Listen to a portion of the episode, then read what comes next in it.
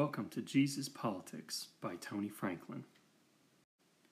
This episode is part of a series of Advent thoughts, devotions, and prayers offered to you based upon the Revised Common Lectionary daily readings. The scriptures for these episodes come from the New International Version. This episode is for December 7th, 2018, and is entitled Hope for Tomorrow.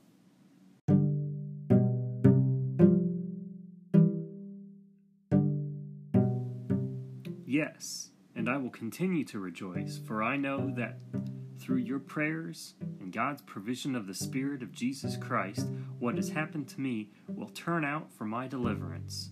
I eagerly expect and hope that I will in no way be ashamed, but will have sufficient courage, so that now, as always, Christ will be exalted in my body, whether by life or by death. For to me, to live is Christ, and to die is gain. If I am to go on living in the body, this will mean fruitful labor for me. Yet what shall I choose? I do not know. I am torn between the two.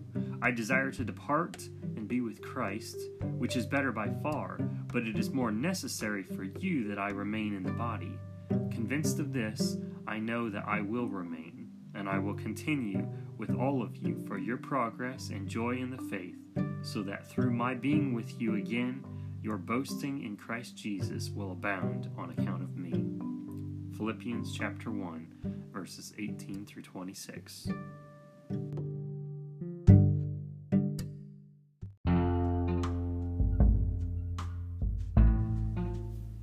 If you follow the life of the Apostle Paul in the book of Acts, you can see a profound change in his attitude as he returns from his third missionary journey to Jerusalem.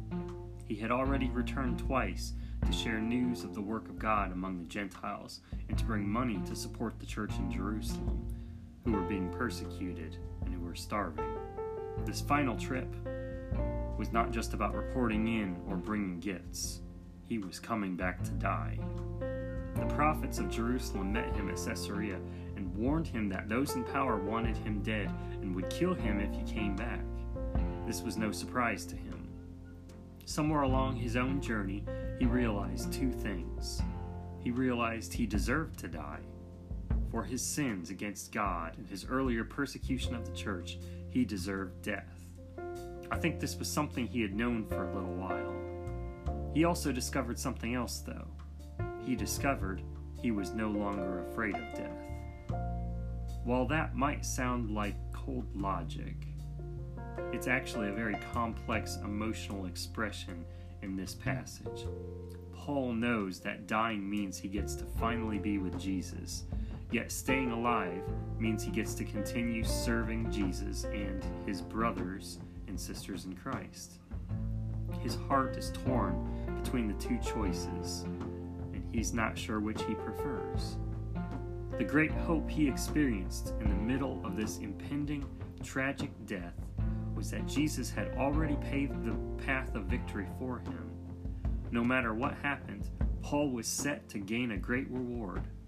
He no longer had to worry about tomorrow because God made a way so that no matter what tomorrow brought, Paul was going to either get to be with Jesus and receive his reward, or have another day of life serving Christ and loving those around him.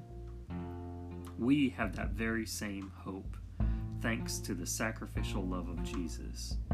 Every one of us have the choice of another day of life serving God and loving others, or the opportunity of going home to be with Jesus forever. Trials and hardships may come our way, but we cannot lose if we love and trust Jesus.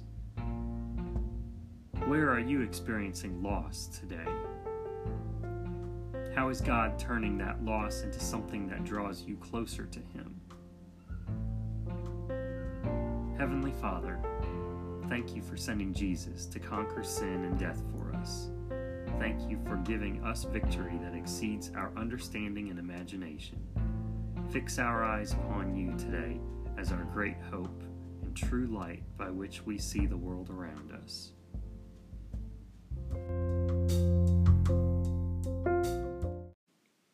Thanks for listening to Jesus Politics by Tony Franklin.